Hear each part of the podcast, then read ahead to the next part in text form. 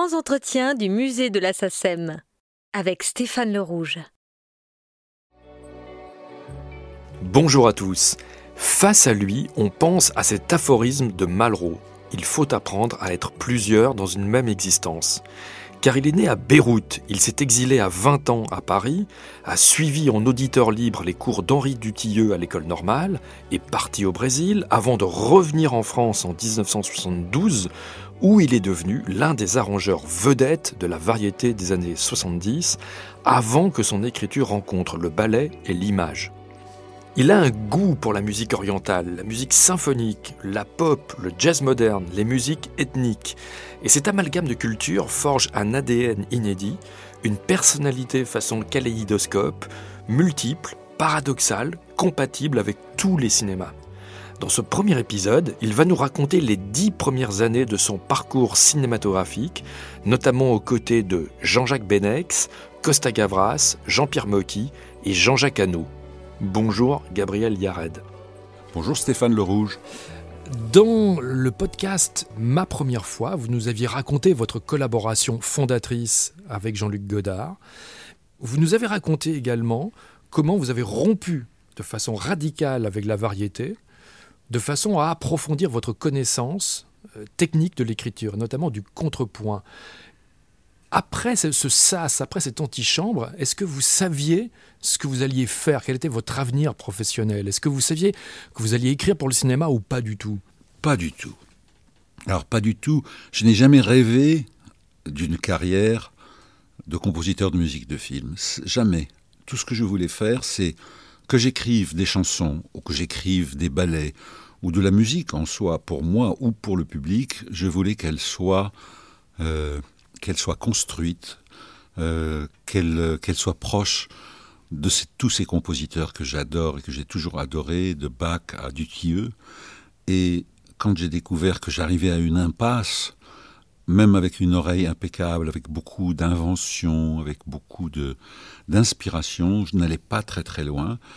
J'ai décidé de faire ce que Henri Dutilleux, que j'avais croisé en 1969 à l'école normale de musique, où j'étais donc auditeur libre, m'avait conseillé, il m'a dit quoi que vous fassiez plus tard, apprenez le contrepoint, pas l'harmonie, c'est pas nécessaire, mais le contrepoint. Et j'ai tout arrêté, euh, ces orchestrations euh, à la chaîne que je faisais, mais qui étaient passionnantes, parce que chaque fois je découvrais des choses nouvelles grâce aux chanteurs ou aux chanteuses. J'ai tout arrêté et je dis, je recommence à zéro, et j'étais voir donc ce professeur à la retraite, Julien Falk, qui a regardé un peu ce que je faisais, et je lui dis voilà, je voudrais faire du contrepoint. Pendant deux années, je n'ai fait que ça. Et étrangement, la musique de film est venue vers moi par, euh, par Jacques Dutronc. Avec Sauf qui peut la vie. Pour Sauf qui peut la vie. Et il y a ce moment clé, c'est le 26 février 1981. cest vous avez 31 ans, vous êtes invité au grand échiquier de Jacques Dutronc, pour lequel vous avez repensé pour l'orchestre vos musiques de Sauf qui peut la vie et de Malville. Vous les jouez, et là, il y a quelqu'un qui est devant sa télévision. Ah oui, ça c'est encore, si on ne peut pas appeler ça le destin, devant la télévision. De l'autre côté, il y a Jean-Jacques Benex, qui vient de sortir de Diva, un immense succès, et qui prépare La Lune dans le caniveau, avec beaucoup de moyens, et qui m'appelle le lendemain du grand échiquier, et qui me dit euh, j'aimerais, j'aimerais vous voir, je vous envoie en attendant euh, le scénario de La Lune dans le caniveau. Donc c'est tiré d'un roman de Goudis, n'est-ce pas? Euh, J'ai lu, j'ai trouvé ça intéressant. Et la première rencontre avec Jean-Jacques Benex, c'était avec Jean-Jacques Benex et Philippe Rousselot. Le chef opérateur. Le chef opérateur. Benex m'a demandé d'écrire à l'avance de la musique qu'on appelle diégétique, donc qui était sur le tournage. Il fallait écrire un tango, euh, un mambo, un genre de mambo, et puis je ne sais plus, j'ai oublié. Euh, et il me dit, mais si tu trouves le thème du film, je veux bien aussi l'entendre. Et j'ai demandé à rencontrer l'actrice principale, Nastasia Kinski, avec qui j'ai passé un, temps euh, à discuter, etc. Et c'est elle qui m'a inspiré le thème principal du film. Évidemment, quand j'écris un, thème, une, une, chanson, ou peu importe, pour moi, les timbres sont très très importants. Euh, les couleurs, les couleurs dans la musique sont importantes. Et je me souviens que Benex, au tournage, passait la musique à Cinecittà, il passait la musique pour les acteurs avant le tournage, évidemment, au moment du tournage, on arrête la musique. Et les acteurs m'ont dit par la suite que ça avait changé beaucoup de choses, même si c'est inconscient dans leur euh, attitude de comédien, c'est-à-dire qu'ils savaient quelle musique allait se poser sur cette scène. Et je pense que ça a de l'importance. Et c'est vrai que parmi les partitions de vos premières années, c'est vraiment une bande originale très foisonnante avec ce tango, la fugue, la valse, hésitation de Loretta que vous évoquiez, et puis ce thème très rythmique qui s'appelle la folie des docks, euh, avec euh, une espèce d'ostinato forcené, avec ses cordes très divisées. Est-ce que vous pourriez nous, montrer, nous expliquer comment il fonctionne ce thème à votre clavier? Oui, oui. Euh, c'est évidemment cette structure est très inspirée de Bartok. À cette époque, je lisais beaucoup le concerto pour percussion Célesta et cordes, euh, dont évidemment papa, papa, papa, il y avait ça. Bon. Et j'ai remarqué que souvent Bartok euh, étageait euh, la rythmique aux cordes et que chaque section faisait une cellule différente de l'autre, une cellule rythmique. Donc, moi je savais que j'avais un thème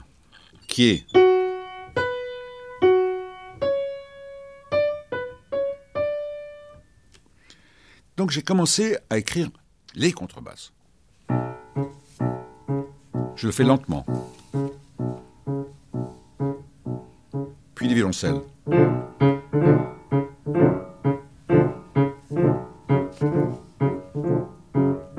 Alto.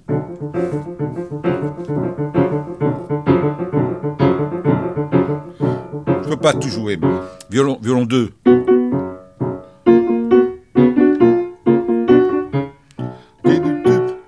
violon 1 faisait le thème, mais euh, le thème euh, ornementé. Au lieu de faire il faisait.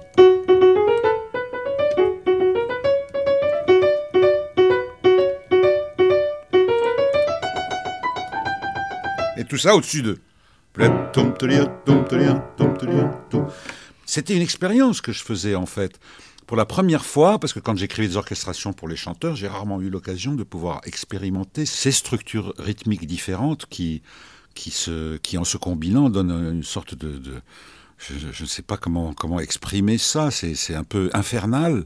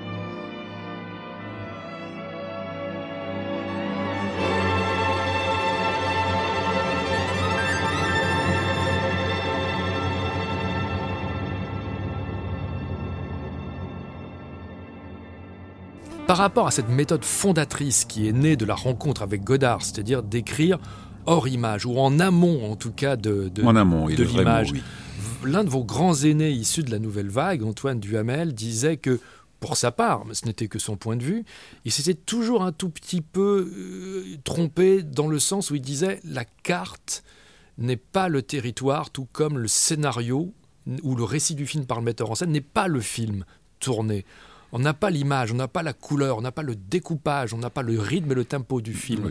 Est-ce que ça vous est arrivé aussi finalement que le film rêvé dont vous parlait le metteur en scène ou que vous puissiez entrevoir à travers la lecture du scénario n'était pas le résultat? Tout à fait. J'approuve aujourd'hui, je peux approuver Antoine Duhamel sur un point, c'est-à-dire qu'il faut pouvoir regarder le film, écouter les acteurs, regarder les mouvements de la caméra, voir les images véritablement, non pas pour composer, mais pour sertir la musique ou les thèmes qu'on a déjà composés. Les ajuster. Les ajuster, les orchestrer, les, vraiment les, les, les marier à chaque scène. Donc, ce parti pris que j'avais au départ, que je trouve un peu intégriste, qui est de moi je travaille avant les images, euh, c'est la seule chose qui m'inspire, euh, c'est avéré, euh, c'est avéré un peu, non pas fumeux, mais, mais exagéré, oui, exagéré. Il est bon de travailler avant les images, et il est bon de travailler comme, comme ferait un compositeur. Voilà, j'ai un sujet, je te donne mon sujet, je, j'aimerais que tu essaies de trouver comme une petite suite symphonique ou suite musicale comment serait dans, en musique ce film? Ce que je voulais faire, c'était imaginer, au vrai sens du mot, ce que serait la musique pour le scénario que j'ai lu et pour le film à venir. Alors je fais un travail de composition pure, c'est-à-dire j'écris un thème, deux thèmes, trois thèmes s'il le faut, je les développe, je les varie, je les réharmonise et j'écris comme une petite suite. Et cette petite suite me sert euh, de, de réservoir dans lequel je puise si, une fois le film tourné, ma musique correspond vraiment au film et à l'intention du film. Il m'est arrivé de me tromper, mais ce n'est pas grave, parce que même quand je me trompe, je fais un travail de composition qui, moi, me fait, me fait respirer, me fait vivre, ça ne me dérange pas de me tromper, et je recommence. Mais dans l'ensemble, jusque-là, je me suis rarement trompé, surtout quand j'échange avec le réalisateur ou la réalisatrice et que je lui montre ce que j'ai fait. Ah oui, ça a l'air intéressant, etc. Et après, évidemment, commence le travail. C'est-à-dire, une fois que le montage commence euh, et qu'on m'envoie les scènes montées, je retravaille complètement. Je ne change pas la thématique, mais je cisèle sur chaque scène, sur chaque mouvement, euh, ma musique. Donc c'est un, c'est un travail euh, c'est un travail continu en quelque sorte. Alors que normalement on est engagé, pour, euh, en tous les cas aux États-Unis, on est engagé sur un film pour trois mois. Moi, il y a des films sur lesquels j'ai pu passer huit mois, dix mois. Alors, vous, avez prolongé la méthode avec de la Lune, avec Benex, sur ce qui reste encore aujourd'hui le film vraiment blason d'une génération, qui, est 37-2, mm. puisque le film comprenait des situations musicales, où là aussi, la musique allait devoir être, être jouée, préparée, pour que notamment les comédiens, le binôme euh, Anglade-Dahl, puissent interpréter notamment ce fameux duo de piano. Oui.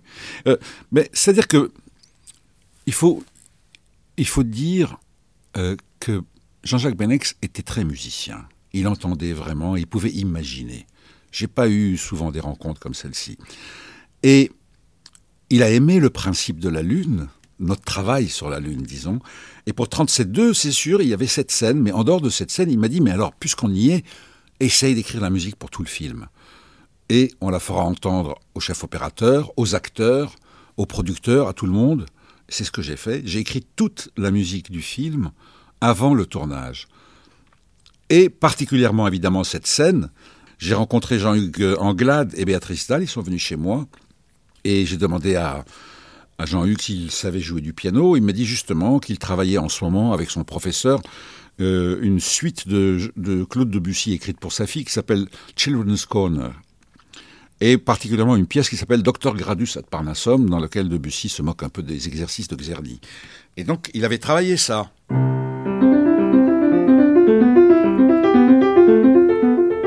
Etc. Bon, il ne jouait pas à cette vitesse, dis très bien. J'ai noté. Et toi, Béatrice, elle me dit, bon, moi, je joue que dalle, je, je joue à un doigt. Et donc, je suis resté avec ça. Et en fait, j'ai profité de la connaissance du piano par l'un et de l'ignorance par l'autre pour écrire cette pièce qui finalement est un peu inspirée, mais sans l'être du tout, de Debussy, parce que c'est... Alors moi j'ai gardé. Tout simplement.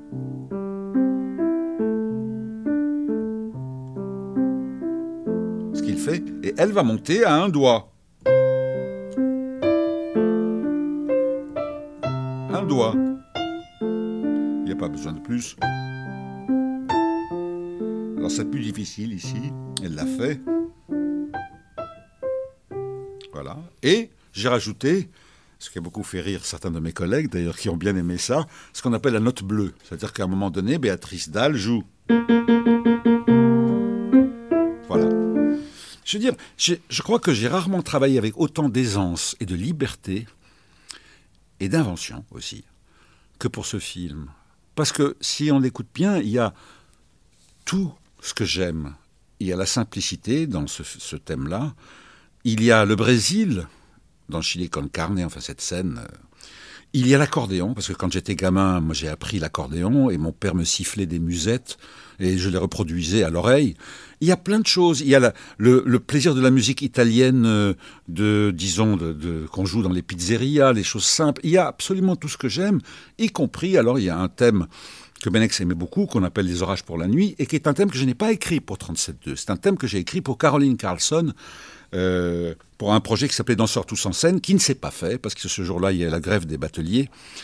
Et euh, il a été filmé, et, Caroline dansait sur la pointe de l'île Saint-Louis ce, petit euh, ostinato. C'était comme ça.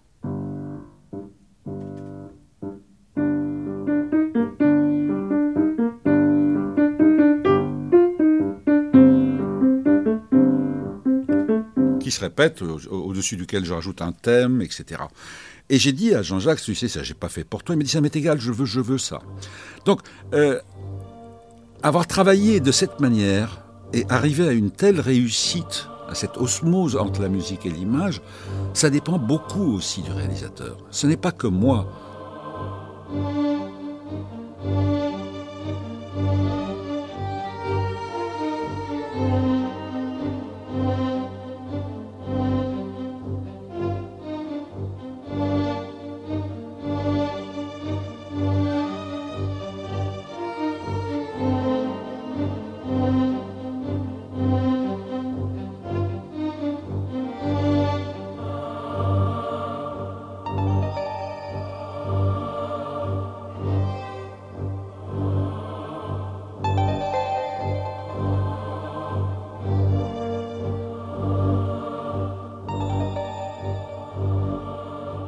Alors quand vous, vous grandissiez au, Liban, euh, enfant, adolescent, vous aviez un goût pour la musique baroque, pour la musique romantique, pour la musique impressionniste, pour le jazz, notamment le jazz moderne, pour le, jazz bebop. Mais vous aviez, et vous l'avouez aujourd'hui, une sorte de rejet de la musique orientale. Et c'est à travers une série de films, dont Les Petites Guerres, Adieu Bonaparte, L'invitation au voyage, euh, que vous avez renoué avec cette écriture, avec cette culture-là, et avec Anakat Costa Gavras. Euh, la raison pour laquelle je n'aimais pas quand j'étais au Liban, c'est que j'étais pensionnaire très tôt, euh, et pendant très longtemps, pendant dix ans, et j'entendais des effluves de musique orientale qui, qui arrivaient jusqu'au pensionnat, le muezzin qui chantait au bout, et ça me ça m'attristait profondément, ça me ramenait à ma solitude. Et puis je ne l'aimais pas parce qu'elle était monodique pour plusieurs raisons, comme ça, des a priori. Et chaque fois que j'entendais de la musique orientale, je, arabe, enfin, ou libanaise, ou des chansons, j'éteignais, quoi, ou je m'éloignais. Mais quand je suis parti, euh, j'avais trouvé un livre que le mari de ma grand-mère, qui était un, homme très érudit, avait dans sa bibliothèque. Ça s'appelle La conférence du Caire de 1932. C'est là que tous les compositeurs et musiciens de tout le bassin méditerranéen et de l'Afrique du Nord, y compris évidemment l'Irak, le Yémen, etc., se sont réunis et pour la première fois ont mis par écrit la, les modes orientaux et certaines makamat, ce qu'on appelle les makamat, ça équivaut à raga. Les modes. Les modes, exactement, makamat, et tous les rythmes. Et j'ai pris ce livre avec moi quand je suis parti en France, et puis je ne l'ai pas regardé petit à petit, euh, grâce d'abord aux petites guerres de Maroun Baghdadi, je me suis dit, il faut quand même que je, connaisse cette chose, que, cette musique que j'ai rejetée, que je, que, que je lise un peu de quoi il s'agit. Et j'ai découvert que la musique classique arabe était une merveille finalement. Quand j'ai regardé les rythmes, des rythmes tellement évolués, euh, des rythmes impairs, comme ceux que j'aime, j'ai toujours adoré la musique bulgare, par exemple, à cause des rythmes impairs, la musique hongroise aussi. Les mariachis, si vous voulez aussi. oui, oui, oui, les mariachis, oui. Mais enfin, plus, disons, l'Europe de l'Est. Et, et à l'occasion donc de, de, de, de ma collaboration avec Maroun Baghdadi, j'ai commencé un peu à mettre le nez dedans. Puis a suivi l'invitation au voyage, je crois que c'était avant Anaka. Euh, et là, j'avais écrit quelque chose qui, pour moi, de toute façon, souvent les musiques que j'écris sonnent, ont quelque chose de l'Orient. Il y a, un, un parfum d'Orient. Je me souviens pour Del Monte, c'était ça.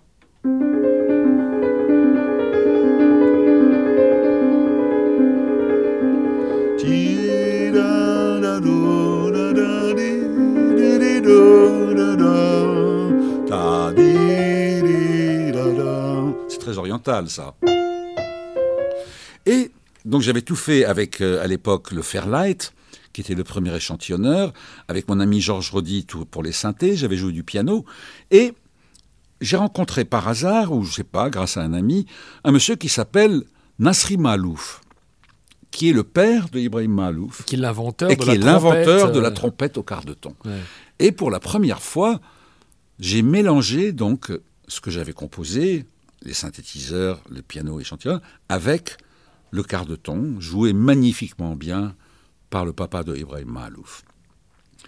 Troisième, euh, troisième étape, Costa Gavras vient me voir avec euh, le scénario du film à un cas. Je crois que le film était déjà tourné ou en train d'être tourné.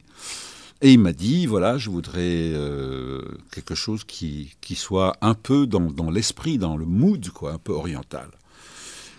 Et là, j'ai fait quelque chose. Euh, je, je, suis, très, je suis très, très appliqué, disons, ce que je fais. Je, je passe beaucoup de temps. J'ai fait venir chez moi des musiciens orientaux. Et j'ai fait ce qu'on appelle un casting. Le luth, le oud, le naï. Euh, la, le naï, oui, c'est la flûte au roseau. Le kanoun, qui est un genre de cymbalum qu'on joue avec des onglets. Et les percussions. Et j'ai pris des notes. Quelles, étaient les, les, les possibilités de chaque instrument.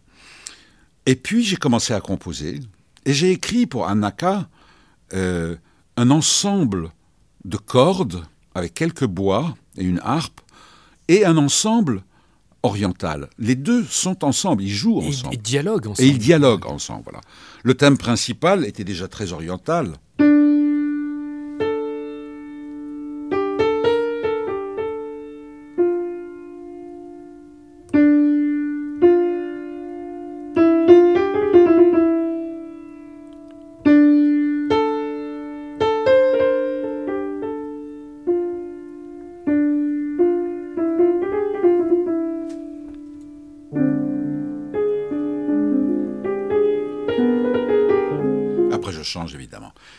J'ai même écrit une fugue euh, dans le film euh, que j'ai fait reprendre par l'orchestre oriental lui-même. Et puis ce thème, écrit sur des mesures composées à, à 13-8. Ah oui, oui, ça c'est ce qui finit le film. Mais je ne crois pas que j'ai travaillé sur l'image, tiens, justement. Je ne crois pas que j'ai travaillé sur l'image.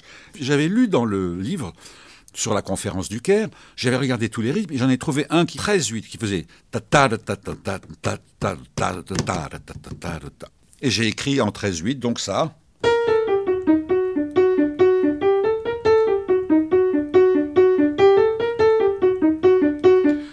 Et, la répercussion faisait doum, tac, doudoum, doum, tac, tac, doudoum, doum, tac, doudoum, tac. Et, et, on croit que la pulsation est régulière. On, a l'impression qu'elle est régulière, oui. Mais finalement, les, rythmes impairs sont aussi réguliers que les rythmes pairs quand on, est, quand on y pense. Ça dépend de la structure qu'il y a dessus, de la, de la mélodie qu'il y a dessus, ou de, de la cellule musicale qu'il y a dessus. Je me souviens que les musiciens de l'opéra, à l'époque, on était en 83, je crois, euh, qui, jouaient ce, morceau, ils, devenaient fous, parce que ça faisait ta, ta, ta, to, to, to, ta. les, les corps n'en revenaient pas. L'aise la plus absolue, c'était les violons.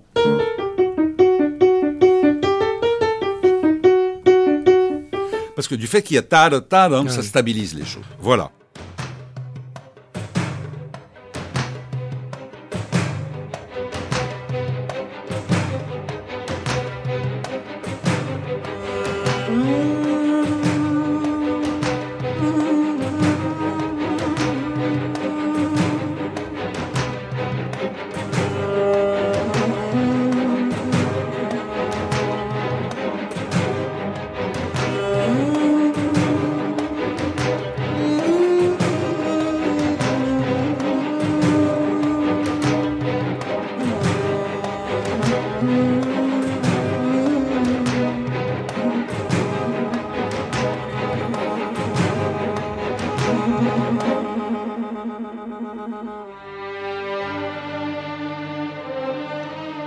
Gabriel, vous disiez à l'instant que vous avez vous adorez ce temps en amont de maturation des idées, mais comment est-ce qu'à l'inverse, alors que vous êtes à Los Angeles en train de travailler sur un film anglo-saxon et que vous avez une demande, un appel d'Isabelle Adjani pour le film qu'elle produit et interprète, réalisé par Bruno Nuiten, Camille Claudel, vous découvrez le film, et là, vous avez un délai, je dirais pas impossible, mais vous avez quasiment sept semaines pour écrire une partition d'une heure et demie. Comment, dans ce cas-là, on gère le temps d'écriture? Je ne sais pas. Je, crois que je, je, crois que j'étais vraiment euh, euh, inconscient. Mais quand j'ai vu le film, et que je l'ai vu avec la musique de Bruckner, de Britten, de Mahler, etc., j'ai dit, mais, mais pourquoi vous ne gardez pas ça, C'est ma première réaction. Et puis, bon, on m'a expliqué que ce n'était pas possible. Et comme à cette époque-là, je lisais beaucoup, beaucoup, je lisais particulièrement La Nuit transfigurée de Schoenberg, la neuvième symphonie de Mahler et le premier mouvement de la dixième symphonie de Mahler, et les Métamorphoses de Strauss, tout cela vraiment m'habitait complètement. Euh, c'est cette période-là où j'étais, j'étais en plein apprentissage. Je suis tout le temps en apprentissage. Et je me suis dit, je vais me jeter à l'eau. J'ai demandé à revoir le film. Il faisait 4 heures à l'époque. Et voilà, j'ai prévenu donc Bruno et Isabelle. J'ai dit, euh, je vais prendre le temps de composer les thèmes, mais je vous dis tout de suite, je ne pense pas que je vais pouvoir faire une composition à l'image près. Je vous propose d'écrire des thèmes, de les développer, euh, et comme dans n'importe quel développement, il y a toujours des respirations, d'utiliser ces respirations pour pouvoir monter les musiques à l'image. Ils m'ont dit d'accord. Et puis je me souviens quand ils sont venus chez moi, ils ont écouté. J'avais fait des maquettes sur mon, sur mon petit Kurzweil, avec des fausses cordes évidemment, et ils ont adhéré totalement. Et, j'ai été vers des choses euh, très difficile, je pense, enfin des choses que je n'avais jamais abordées. Peut-être pour quelqu'un qui a beaucoup étudié la musique et qui a appris jeune l'harmonie, le contrepoint, la fugue, etc., ce serait facile, mais pour moi, ça a été, euh, c'était vraiment un, travail acharné, acharné pendant des jours et des nuits. Vous découvrez Camille Claudel en projection de travail. Est-ce que tout de suite, il y a, je ne sais pas, il y a une nomenclature qui sonne en vous Puisque vous avez souvent déclaré que, par exemple, vous saviez que la nomenclature n'inclurait ni bois ni cuivre. Oui. Que des cordes. Mais, pourquoi? mais, je ne sais pas. Peut-être parce que la pierre est rugueuse et que la corde est soyeuse. Je ne sais pas. Je ne sais pas. Je pourrais dire, je pourrais dire que c'est ce qui m'a inspiré. C'est-à-dire, ce qui m'a inspiré surtout, c'est le jeu des acteurs. Cette histoire magnifique que je connaissais entre Camille Claudel et Rodin, et puis le, et puis le mépris dans lequel on a traité Camille, et puis comment on l'a enfermé dans un asile. Enfin, c'est une histoire qui me touchait beaucoup. J'avais envie que la musique soit à l'égal des créations de ces, de ces artistes. Donc vraiment, je me suis, on, on, on, réfléchit jamais comme ça en se disant je vais mettre la barre très haut parce que c'est Rodin et parce que c'est Camille Claudel. Non, j'ai dit je veux vraiment quelque chose qui soit très élevé, qui soit beau, qui soit réfléchi, qui soit pensé, sur lequel j'ai sué et j'ai passé du temps. Et c'est ce qui s'est passé. Et moi, c'est une partition qui m'échappe complètement, je ne sais pas comment c'est venu. S'il faut dire que j'ai été très, euh, très accompagné pendant ce temps-là, je ne sais pas, il devait y avoir un esprit qui traite au-dessus de moi qui me dictait. Mais vous savez, à propos d'esprit, tout ça, ce n'est pas, ce n'est pas, ce n'est pas du pipeau. Stravinsky lui-même raconte qu'il ne sait pas comment il a créé le sac du printemps. Il le disait. Je sais pas, c'est quelque chose qui, qui est tombé sur moi. Et c'est comme ça, Camille Claudel, c'est tombé sur moi.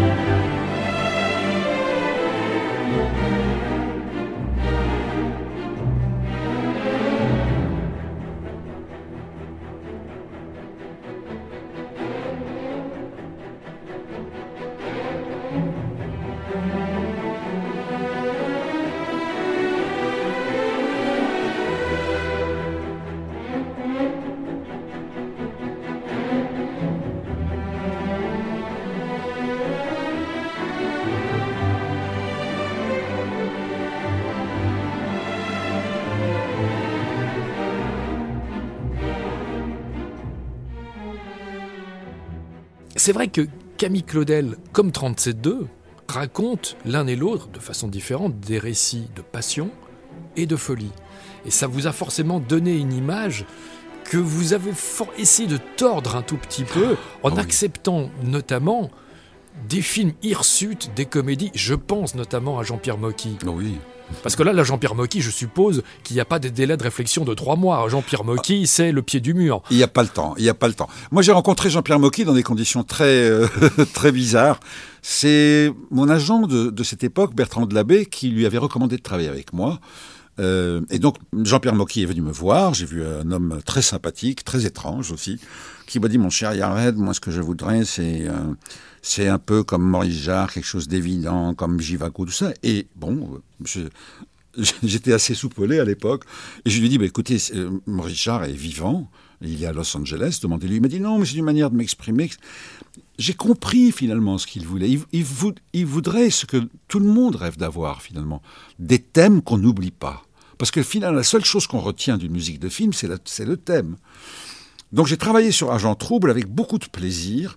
Et j'ai rendu un hommage à, pour moi, le, compositeur de musique de film. Pour moi, c'est vraiment celui que je connaissais à l'époque le mieux. Et que Bernard Herrmann. Bernard Herrmann. Bon, mais Bernard Herrmann aussi s'est beaucoup inspiré dans Bartok, dans Franz Liszt aussi. Et donc j'ai écrit une, euh, une rythmique de cordes et un thème dont on peut se souvenir qui est chantant. Donc le, rythmique de cordes, c'est...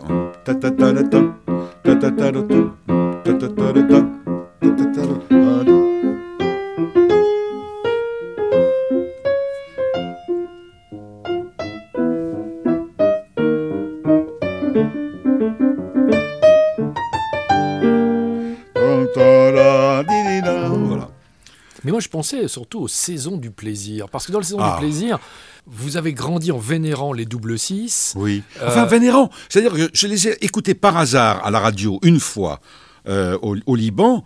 Et je n'en revenais pas de ce que j'entendais. Ça m'a touché autant que, que, la plus belle œuvre de Bach. Je dis, mais comment ils arrivent à chanter comme ça? J'adore ça, j'adore ça. Et donc, j'ai pu obtenir enfin, au bout d'un moment, le disque LP de l'époque. Et je l'ai écouté. Je, Et puis, le temps est passé. Et je continue à penser à, ce, miracle que j'avais pu écouter et, goûter dans le temps.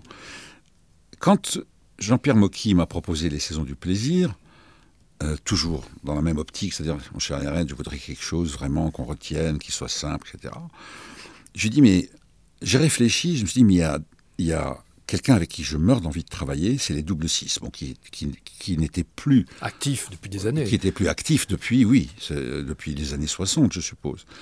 Et comme je connaissais très bien Christiane Legrand, que j'aimais beaucoup, j'ai demandé à Christiane si euh, elle pouvait demander à Mimi Perrin d'écrire le texte et si on pouvait rassembler une sorte de refonte, disons, des double six.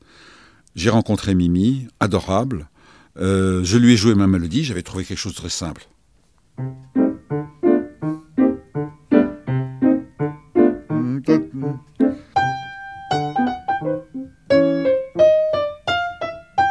Etc.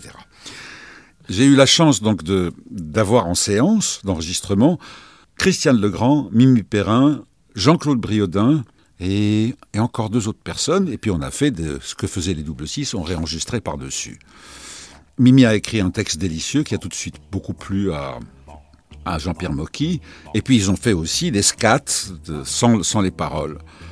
Moi, le film, vraiment, je trouvais hilarant. C'est un film qui a peut-être choqué, mais je trouvais le film hilarant. Et je trouve que c'est un très beau mariage euh, de musique avec un sujet comme celui-là.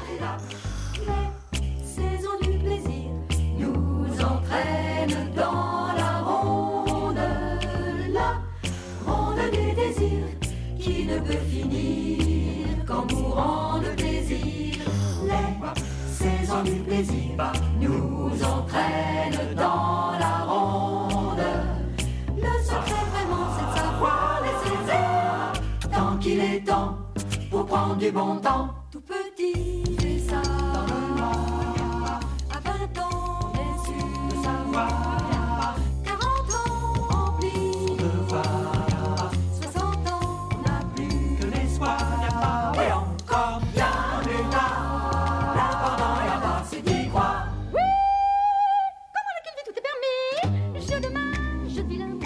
Ça vous fait quoi, Gabriel, quand vous vous retrouvez en studio, vous, compositeur, avec des, interprètes, des musiciens que vous aviez écoutés adolescent au Liban, bah, là vous venez de parler de, de Christiane Legrand, de Mimi Perrin, mais ça a été le cas aussi Oh, plus en a tard d'autres. avec euh, Bah, Eddie Louis, Maurice mais Vander, déjà Pierre Michelot, Euh, Michelot. Pierre Michelot que je connaissais parce qu'il il jouait avec euh, avec pratiquement tous les tous les trios de jazz, euh, vraiment.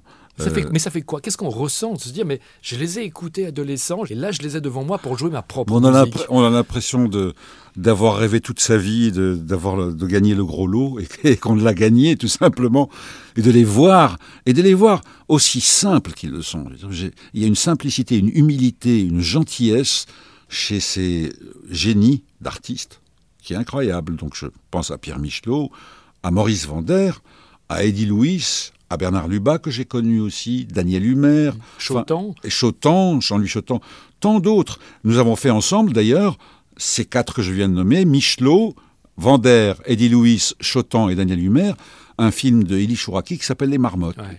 Voilà. Euh, sur des thèmes que j'avais écrits et eux avaient développé. Il y avait même une chanson chantée par euh, Enzo, Enzo, Enzo, Voilà, qui s'appelle parler. Parler. Votre filmographie, au-delà de Moki, mais comprend un grand nombre de comédies. Je pense qu'il y a aussi La Scarlatine, qui est une partition euh, euh, drôle parce que vous rendez un hommage à, à Marvin Gaye à travers une chanson que vous avez écrite avec Oui. Arthur Sims.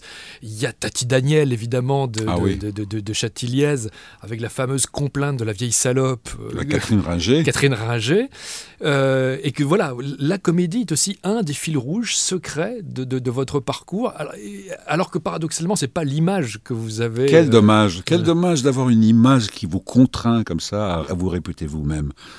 J'aimerais tellement que les gens comprennent qu'un compositeur, il peut écrire des choses tristes, des choses gaies, euh, des choses concrètes, des choses abstraites. Nous sommes des compositeurs, nous ne sommes pas des spécialistes.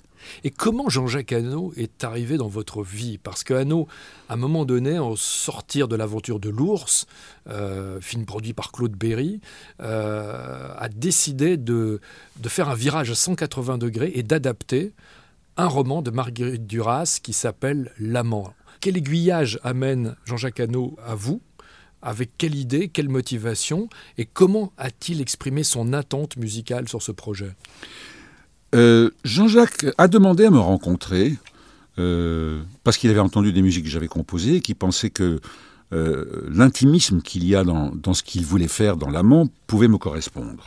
Et là, je crois que c'est bien vu parce que en fait, son, modèle pour lui, c'était des partitions, non pas de grand orchestre, mais une partition comme 37-2.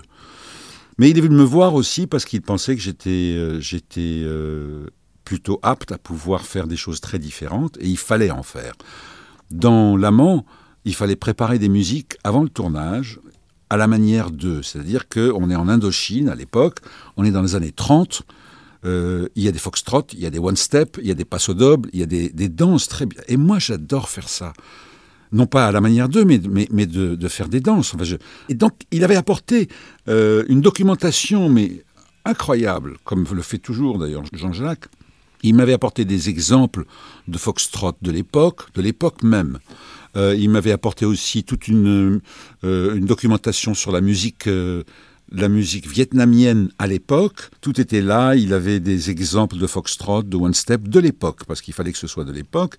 Voilà, il m'a dit j'aimerais bien que tu composes ça avant les images, parce que nous allons répéter avec le professeur de danse et euh, ils vont danser le foxtrot, le one step, et puis écrire quelque chose pour euh, des Vietnamiens qui sont un peu musiciens et qui jouent ça chez eux. Donc ce sont des choses très diverses, des musiques très diverses. Ça m'a passionné de faire ça. Et nous avons enregistré à l'époque à Londres avec de très vieux musiciens qui avaient probablement connu l'époque du foxtrot et avec des micros à lampe, je m'en souviens.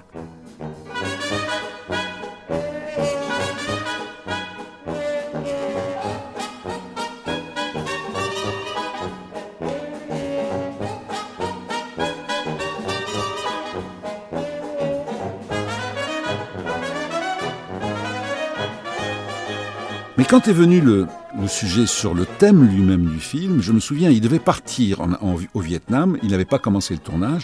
Je lui ai dit, mais dis-moi ce que tu cherches vraiment pour le film. Il m'a dit, c'est une histoire très simple, euh, vouée à l'échec de toute façon, entre un très beau Chinois de 32 ans et une petite jeune fille de 14-15 ans, un, simple comme un arpège. Voilà. Et c'est le mot arpège qui vous a accroché? Oui, oui. Pourquoi? Oui, parce que, parce que parce que je me suis dit il n'y a pas de hasard et parce que je m'accroche aux mots parfois. Les mots m'emportent, la lecture m'emporte encore plus que les images. Et donc, quand il a dit arpège, j'ai dit, bon, arpège, c'est arpège. Arpège, arpège, arpège. Puis un jour, je lui dis, mais puisque ça se passe là-bas, je vais essayer un arpège sur la gamme pentatonique. Donc, ça fait ça. Voilà, et c'était le thème. Tout simplement. Il voulait aussi qu'il y ait un, un petit hommage à une valse que Marguerite Duras aime beaucoup. Donc elle a- oui, de Chopin, euh, qu'elle a dû aimer quand elle était gamine, puisqu'il s'agit de son histoire, l'amant. Euh, J'ai rendu un hommage à une des valses de Chopin que j'aime beaucoup, en si mineur, euh, qui fait ça. Voilà. Et donc, dans la deuxième partie de, du thème de l'amant, il y a, c'est même pas une citation, c'est un- une, une vague, vague euh, mémoire de cette valse. Ça fait ça.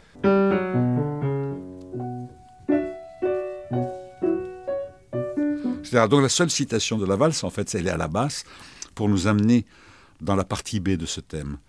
Et étrangement, ce qui m'a pris le plus de temps, c'est de, c'est de parfaire cette chose qui avait l'air de couler de source. Mais parce que ce qui a l'air de couler de source pour celui qui entend peut ça- parfois coûter beaucoup de temps à un compositeur. Il peut travailler une mesure par jour, deux mesures. C'est vraiment un, un- un travail de, de très méticuleux et, et pointilleux. Mais ce qui est étonnant dans L'Amant, c'est que c'est un, c'est un film sur un rapport très intime, mais tourné en cinémascope avec une reconstitution très large. Oui. La musique, elle est du côté de l'intime. C'est-à-dire que c'est une musique très légère orchestralement dans Oui. un film qui est quand même une super production. Mais je crois que c'est ça qui fait finalement que, que ça marche bien, que, que, les gens sont sensibles. Parce que ça peut être écrasant, cette superproduction. Cette image très très grande, euh, avec comme, comme vous dites les reconstitutions, etc. Et moi j'arrive avec juste ça.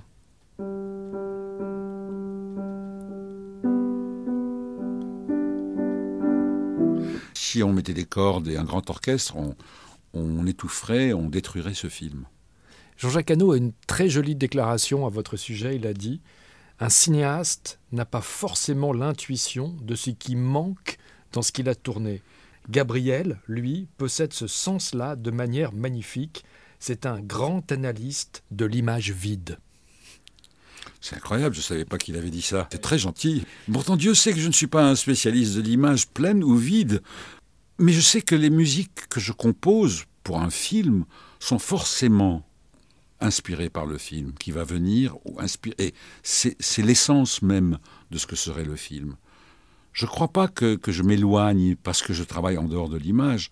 Et d'ailleurs, même quand j'ai des images, je les regarde une fois, deux fois, et puis quand je commence à composer, je ne les regarde plus parce que j'aime bien travailler avec la mémoire, avec le souvenir d'une image, et pas avec l'image devant moi. Vous faites exactement ce que faisaient vos grands aînés à une époque où la vidéo n'existait Eh pas. oui, comment on faisait Ils, gardaient simplement le souvenir de l'image qu'ils avaient vue au montage. Avec, euh, avec une feuille de ce qu'on appelle le, musique, le monteur musique, Le qui, leur donnait les, qui leur donnait le timing, c'est-à-dire ah, ici, euh, ici l'assassin s'avance avec un poignard, à 2 secondes 56 il tue.